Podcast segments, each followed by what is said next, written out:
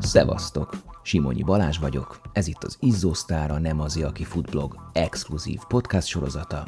Szagoljunk bele a Nikoflex-től, a büdös atlétáktól, a feromon szaktól terhes tesi öltözőbe. Ezúttal Őzet Tibor testnevelő tanárral és atléta edzővel beszélgetek. Ez az előzetes, a műsor pedig teljes terjedelmében a Patreonon érhető el. Nekem nagyon, telefonban nagyon sokszor kezi csóklommal köszönnek, azt gondolják, hogy én hölgy vagyok. Nem ez a lényeg. A mondandód a lényeg. A mondandód, a habitusod, ahogy odaállsz a gyerekek elé, és, és ami a nagyon fontos, hogy, hogy, hogy érezzék, hogy te szereted őket. Ismerjük Woody ellen híres mondását, aki nem tudja csinálni, az tanítja, és aki tanítani sem tudja, abból lesz a tornatanár. Itt már felsziszennének sokan, hiszen olyan nincs is, hogy tornatanár, persze ha tornát tanít van, legfeljebb olyan, hogy testnevelő tanár. Azt is tudjuk, örök érvként használjuk vitákban, hogy tornából felmentett az illető. Ezzel fejezzük ki ellenszemvünket valakivel kapcsolatban. Ez egy cinikus, lesajnáló álérv és még idézhetnék jó pár ilyen mondást a fizikai edukáció témaköréből. Vajon ez az egész miért váj mély nyomot a közgondolkodásunkba és a lelkünkbe? Vajon hány szülő kéri ugyanúgy számon a gyerekén a testnevelést, mint a matekot, a történelmet vagy a magyart? Hány szülő megy be fogadóórára a tanárhoz elbeszélgetni erről, ahelyett, hogy egy kurta felmentést firkancson az ellenőrzőbe vagy az e-naplóba? Mi időnkben a TF-et úgy hívták, hogy janicsár képző. Tehát ez azt jelenti, hogy mindent ki kellett bírni egy testnevelőnek, tehát mi rettentő komoly képzéseket kaptunk. A napi 10-12 órás testgyakorlás az egyáltalán nem volt ritka. Hát rengeteg sérülés és baleset is következett ebből. Gyerekjáték volt a katonaság a, a TF-hez képest. Engem negyedszerre vettek fel, tehát a TF-re akkor járni rang és elismerés volt. A helyedet a tantestületben te fogod magadnak megalapozni, tehát a műveltségeddel, a kultúráddal, a tekintélyeddel, tehát senki nem fogja neked ezt odaadni magától, és vegyük tudomásul, és ez tényleg így is volt, hogy a testnevelés azért egy kicsit lenézett tantály volt. Ó, ezt mindenki tud bukfencezni. A következő hetekben különböző podcastjaimban vissza-visszatérően fogok foglalkozni a testnevelés múltjával és jelenével egykori és mai tanárok, diákok és szülők szemszögéből. is a világ, először létrejön egy tudati gondolat benned, hogy tényleg változtatni kéne már rajta, hogy, hogy itthon testvedek, meg elmegyünk sörözni, meg néha van egy kis pályás sörmeccs, de hát olyan izomlázom volt, elmenjek érted, és ez egy hosszú tudati folyamat. Azt kérdezd meg majd bárkitől is, barátaitól, hogy amikor lefutja az első 5-10 vagy 20 kilométerét, mit érez tudatban? Mi változott meg benne? Az iskolában van 10-15 szellemi tantárgy, és egy fizikai. A mostani izzósztárba azért készítettem nagy interjút a hat diplomás Őze Tiborral, aki nem azonos az MLS-es Őze Tiborral, hogy egy átfogó, négy évtizeden és politikai, társadalmi érákon átívelő képet kapjak a testnevelésről, testnevelő tanárokról, nem tornatanárokról. 1800-as, 60-70-es évektől kezdődően tornát tanítottak, tehát szertornát, talajtornát, alaki gyakorlatokat tanítottak a hallgatóknak, és, és ez aztán annyira erősen rögzült a köztudatban, hogy, hogy, hogy tornatanárok. Mi, mi az ódivatú? Mondja meg, hogy, hogy mi az, ami, ami nem. A görögök birkoztak, a görög olimpiákon, igen, birkoztak. Középkorban mi volt a hét lovagi próba? Csak mondok belőle egyet-kettőt, vívás, íjászat, mit tudom én, lovaglás, úszás, sak. Ma ezeket nem csináljuk.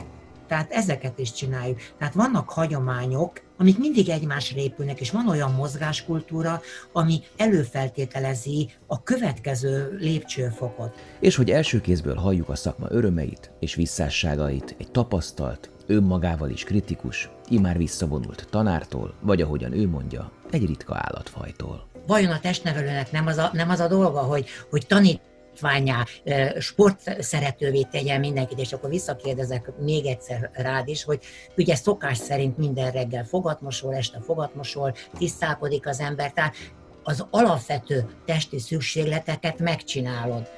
akkor a testeddel vajon nem tartozol felelősséggel a saját tested iránt, hogy, hogy jó legyen a keringési rendszeret, hiszen tudjuk, hogy, hogy mennyi keringési betegség van, vajon az izomrendszered nem arra szolgál-e, hogy ne legyen görbehátad, ne ülj előre dőlve egy, egy széken. Tehát az, hogy ezt a mai terheléses világot idegrendszerrel is bírt, lásd, Covid vírus, hány és hány összeomlott embert látunk a környezetünkben.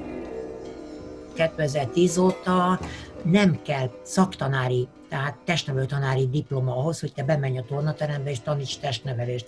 Neked semmi más nem kell, csak egy pedagógiai diploma, hogy legyen egy pedagógiai diplomát, és teljesen mindegy, hogy, te az, hogy azt milyen szakon szerezted. És akkor ott vagyunk abban a pillanatban, amit említettél, hogy a, bocsánat, a tökön beleverem ebbe az egészbe, lejövök, rendben van, megcsinálom, mert, mert meg kell, hogy csináljam. Nem kapok érte egy rohadt fillért se egyébként, ezért aztán minél kevesebb energia ráfordítása, figyeltek, kidobozunk, vagy mit tudom én, tűzvizet játszunk, vagy, vagy focisztok, vagy teljesen mindegy, kinek mihez van kedve. Leértékelik a tudásodat, és amikor odajuk adunk, tudod, hogy szülő bejön hozzád, és, és azt mondja, hogy de én ezt olvastam az interneten, és ott az van leírva, és kritika nélkül elfogad, és amikor, amikor hogy mondjam, tudá, neki nincs tudása, de odahozza hozzám a gyereket, és elvárja tőlem, hogy becsületre, tisztességre neveljem, mint osztályfőnöke, és még testnevelésből juttassam el egy jó szintre. Tehát, tehát egyik oldalon elvárja tőled azt, hogy, hogy a legjobb tudásod szerint adj át mindent a gyerekének, másik oldalról pedig mindent megtesz, hogy ezt a, hogy a te tudás, a, a te tiszteletedet, a te elismertségedet lerombolja. Képzelj egy olyan szituációt, amikor bejön apuka, osztályfőnöke voltam ennek a kislánynak, művezető egy, egy, egy multinál, és azt mondja, hogy tudja, megkérdezi, hogy mennyit keresek. Mondom neki, hogy hát ennyi a fizetésem. Azt mondja, és akkor hogy rám néz, és elhúzza hogy tudja, hogy én meg tudnám magát kilóra venni? Részben azt mondom neked, amikor otthon ezt hallja a gyerek, hogy én a tanáraidat kilóra megveszem, akkor, akkor vajon hol van az a, az a vonal, amikor te még tudsz követelni egy ilyen gyerekkel szemben? Merem hinni, hogy Őze Tibor ironikus, évtizedek alatt kicsiszolt, belemenős mondandója okulásra és szemléletformálásra is alkalmas. Persze vélhetően csak azok nem fogják ezt hallgatni, akiknek igazán kijárna egy kis szemléletformálás. A középiskola azért, azért szerettem, mert amikor bekerült egy 14 éves, láttad a szemmel látható fejlődését, mire 15, 16, 17, 18 éves lett. Hallatlanul jó fejek voltak már érettségi előtt, a 13-tól kezdve a gyerekek. Tehát élmény volt velük dolgozni, amennyiben partnernek tekintetted őket. Az, amikor visszamentem általános iskolába, az első két év az engem sokkolt szó szerint. Tibi bácsi nyakadba ugrott, öletbe ült, tehát középiskolában volt az a három lépés távolságtartás, tanár úr, kérem, tanár úr, legyen szíves, tanár úr, meg tudná csinálni. Minden azon múlik, hogy te a gyerekek szemében, és ez most legyen közép vagy általános iskola, mennyire vagy hiteles. Hogyha te hiteles vagy, amit te mondasz, és úgy élsz, ahogy mondod, és úgy is cselekszel, és a cselekedeteid következetesek és kiszámíthatóak, akkor azt elfogadják a gyerekek, és elfogadnak olyannak, amilyen vagy, és innentől kezdve nagyon könnyű dolgod van velük. Valóban igaz az, hogy ahogy ahogy a szeretet a gyerekből múlik, tehát alsó tagozatról megyünk fölfelé, átmegy mondjuk felső tagozatba, még a, még a tiszteletbe tudod, úgy megyünk fölfelé, mondjuk egy középiskolába, és kérdőjeleződik meg a, a, hozzá, a gyerekek hozzád való viszonya. Évek ezelőtt olvastam egy ilyen mondatot, hogy nyolc évesen azt mondja a gyerek az apjának, apám az Isten. 12 évesen, 14 évesen apám sok mindent tud. 18 évesen apám nem tud semmit, 24 évesen, de jó lenne megkérdezni tőle valamit. Tibor klasszikus régi vágású csendőrpertus tanár volt, magázott és vezeték néven szólított mindenkit. Erőt, egészséget, így köszöntek kölcsönösen egymásnak. Síppal a nyakában járkált, susogós melegítőben, és ha késett egy diák, tíz fekvő támaszt nyomatott vele.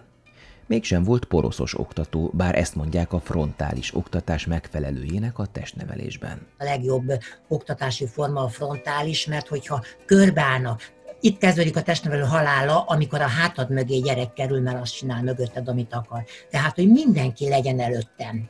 Én is akarom őket látni, hogyan reagálnak az oktatandó anyagra, ők meg lássanak engem. Ha te tanárként nem vagy egy jó színész, én sokszor belül nevettem magamon, tudod, hogy, hogy én ezt most eljátszom a gyerekeknek, hogy én rettentő mérges vagyok, én most frusztrált vagyok, feszült vagyok, belül pedig élveztem a helyzetet, mert tudtam azt, hogy előre tudtam, hogy egy ilyenfajta viselkedés, amit én mutatok nekik, hogyan fognak reagálni. El kell döntened, hogy, hogy te üvöltözni akarsz, és nem fognak komolyan venni, vagy felhívod magadra a figyelmet egy sípszóval, arra mindenki odafigyel, és utána halálnyugodtan emberi hangon el tudod mondani, hogy mit szeretnél. Minden tantárgy egyformán fontos. Ott, ahol a testnevelő periférikus személyisége, a tantestületnek, ott, ahol a testnevelő nem, nem aktív résztvevője a tantestületnek, és csak azt mondják, és a testnevelésen kívül már bocsánat, nem ért semmihez, és én folyamatosan képeztem magam, hogy, hogy igenis, hogy meg tudjak felelni a saját magam elvárásainak, és úgy álljak be, vagy úgy egy, egy tantestületbe, bármilyen vitába, hogy ott én idézni tudjak, ott én, hogy mondjam, kulturált, intelligens beszédet, szónoklatot tudjak tartani, ne csak egy magyar tanár tudja kifejezni magát érthetően. Beszélgetünk a tekintéről, hitről, önigazolásokról és szülői igazolásokról, én több ilyen igazolással találkoztam, elsősorban középiskolásokkal, és a legdurvább az volt, amikor a 14 éves kislánynak oszteoporózis felmentése volt, ami csont, időskori csontritkulást jelent egyébként, tudod. rávezetésről, hitelességről, generációkon átívelő változásokról. 80-as években, amikor elkezdtem tanítani, ha valami balhé volt az osztályba, elém álltak a gyerekek, azt mondták, tanár úr, elviszem a balhét, ez én voltam. Eltelt 10-15 év, 90-es évek közepétől kezdve, pedig már az volt a mondás, hogy, hogy de ott volt a Jóska is, meg ott volt a Pista is, meg a Mari is, tehát eltolták a felelősséget a szexuális kísértésnek kitettségről. Mindig fiatalok között vagy, tudod? Tehát, tehát tanárként teljesen mindegy, hogy általános iskolában, középiskolában vagy egyetemen tanítasz, mindig egy, egy maximum 24 éves korig történő korosztályjal dolgozol, friss, erős, dinamikus, jóképű, csinos, kívánatos, stb. stb. Miközben a életet párja bizony már ráncosodik, már nem szívesen néz a tükörbe, és már a szarkalábak ott vannak. Értelmetlen vagy értelmes gyakorlatokról? Gerenda gyakorlat, felemás korlát gyakorlat, vagy fiúknál lólengés csináltuk egyébként, de, de hogy mondjam, csak azért, mert benne van a tantervedbe, tehát ez bármikor ellenőrizheti a te feljebb valót.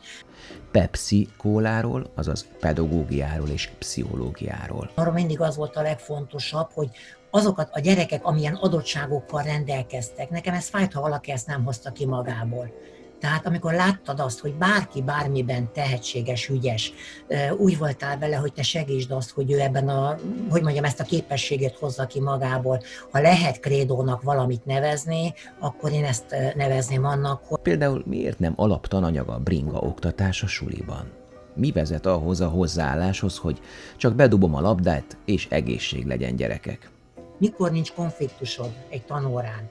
Akkor, amikor, már bocsánat, de gyengén, igénytelenül, következetlenül tanítasz, és engedett, hogy a, úgymond a gyerekek egyénisége érvényesüljön. Elcsúsztunk oda, hogy, hogy rettentő erős a beleszólás az igazgató részéről, az osztályfőnök részéről, a tantestület részéről, és a szülők részéről a mindennapi munkádba. És aki ezt a konfliktust, mert ez, ez, ez konfliktus egyébként, és nem is kevés konfliktus, és akkor még ott van a saját magánéleted is, ami lehet, hogy tele van, hogy mondjam, konfliktus halmazokkal, hogyha te ezeket nem akarod felvállalni, akkor, akkor azt mondom, hogy, hogy tessék itt egy labda rugdossátok, érted? Vagy ö, nem akarok én most belefeszülni abba, hogy én neked megtanítsam a, a kézenállást, a fejenállást, nem akarok egy ziccert megtanítani neked, tehát, tehát bemegyünk, mosolygunk, jópofizunk, Szó lesz válságban levő tesi tanárokról, akik csak fizikailag vannak jelen az órán, frusztrált, rossz, unott, kiégett tanárokról. Nyilván hozod az otthon magánéletbeli problémáidat elsősorban, és azért hozzáteszem neked, lehet, hogy nem sokan mondták eddig, a testnevelők 80%-a elvált már egyszer legalább, de van amelyik többször is. Nagyon soknak válságban van az élete és motivált, inspirált tanárokról. Én felvállaltam a konfliktusokat az iskoláimba, én a gyerekek mellé álltam oda. Tehát, hogyha te úgy döntesz, hogy az, amit te csinálsz, az hivatás, és nem szakma, akkor a, a te kollégáid a gyerekek. És a te eredményességed, a te sikerélményed, a te boldogságod az ő teljesítményüknek a függvénye én az a fajta pedagógus voltam, meg, meg emberként a mai napig is vagyok, aki, aki maradéktalanul hisz az emberekben és a gyerekekben, tudod? Tehát, tehát ez egy ilyen pedagógus betegség, hogy feltétel nélkül hiszel a veled szemben állónak, tudod? És nem tételezel föl róla a másikkal szemben semmilyen rossz indulatot. Tanítási tippekről, gyerekkezelési trükkökről és praktikákról. Én amikor 65-66 évesen még tanítottam, én bemutattam a gyerekeknek a feladatokat. Tehát mondjuk maradjunk a kézenállásba fellendülésnél, megmutattam, személyes példamutatás egyik oldalon, másik oldalon, hogy odaállítok mellé, megkérdezem tőle, hogy mit szeretnél, hogy hányan segítsünk neked? Hihetetlen sokat számít az, hogy neked milyen a pedagógiai érzéked. Bármely tantályban van, van értelme egyet adni, hiszen, hiszen a jegyel egy adott tudásszintet fejezel ki. Az a lényeg, hogy, hogy te önmagadhoz képest fejlődjél, és én a fejlődésedet, megvan a lehetősége, tehát hogy nem abszolút értékben a többiekhez viszonyítva osztályozalak le, hanem nézzem meg azt, hogy te honnan indultál el, hova jutottál, és én értékelem a te erőfeszítésedet, hogy megtettél egy utat. De önmagába az, hogyha ő nem akar átöltözni, mert a sminkje, mert a mit tudom én, akármilyen kárba vész, azt nem szankcionálhatod. Tehát hol van itt akkor a közvetett eszközöd? Köz, tehát, tehát kiskapukat keresel, tudod? Hogy, hogy valahogy mégiscsak legyen következménye annak, hogy, hogy, hogy ő tulajdonképpen személyedben sért vagy bánt meg, tudod? És azt mondom, hogy, hogy jó a kisugárzásod, jó hangulatot tudsz az óráidon teremteni, szeretnek részt venni az órádon a gyerekek, akkor meg fogják tenni, tudod?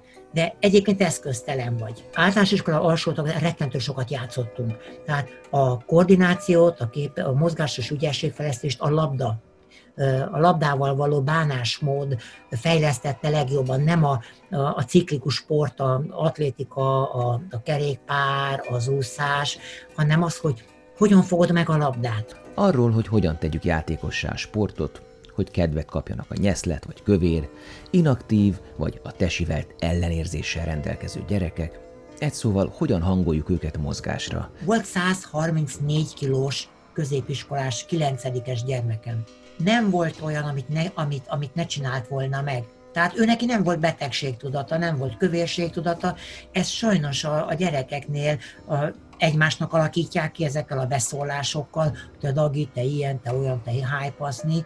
Aztán kialakul még akkor is egyébként, amikor a, se a szülő, se a pedagógus nem védi meg, tudod?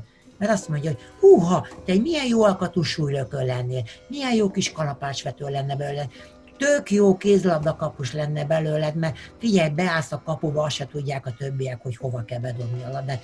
Adjál neki sikerélményt és akkor ezek a gyerekek szeretni fognak téged, és, és imádni fogják, és megtalálod nekik a, a, az önkifejezésnek a forrását, tudod? Tehát arra nagyon figyeltem, hogy, hogy soha ne az önérzetét, a becsül, ne, ne gyalogoljak bele egy gyereknek a becsületébe, meg az önérzetébe, tudod? Csinál valamit akkor azt mondom neki, hogy figyelj, ez egy hülyeség volt. Soha nem mondtam ki azt, és nem is fogom, hogy te hülye vagy. De kitérünk a vidék-város különbségekre. És a vidéki iskolákban láttam pontosan azt, hogy fizikálisan a, a gyerekek sokkal inkább, kevésbé voltak terhelhetők, tehát, tehát sokkal nagyobb volt a fizikai romlásuk, mint a városi iskolákban. És a végén még egy szép filozófiai síkra is eljut a beszélgetés. Én nagyon gyakran, volt úgy, hogy 10 perccel hamarabb bementem az iskolába, leültem a tör, csend volt, imádtam a csendet, ahogy egy hatalmas teremben csend van. Ezt szerintem csak egy olyanhoz tudnám hasonlítani neked, hogyha elmész egy templomba, és leülsz valahol középtájékon, és hagyod, hogy, hogy átjárjon a csend, tudod, betöltsön. Érdekel a teljes, majdnem két és fél órás adás. akkor szállj be a finanszírozásba, legyél patronálója a 10 éve fennálló blog és podcast működésének, és férj hozzá további extra tartalmakhoz is írott, vizuális vagy hangi formában, amik a futás vonzás körzetében levő izgalmas alakokkal, alakokról készülnek www.patreon.com per nem azé. Te is a világ,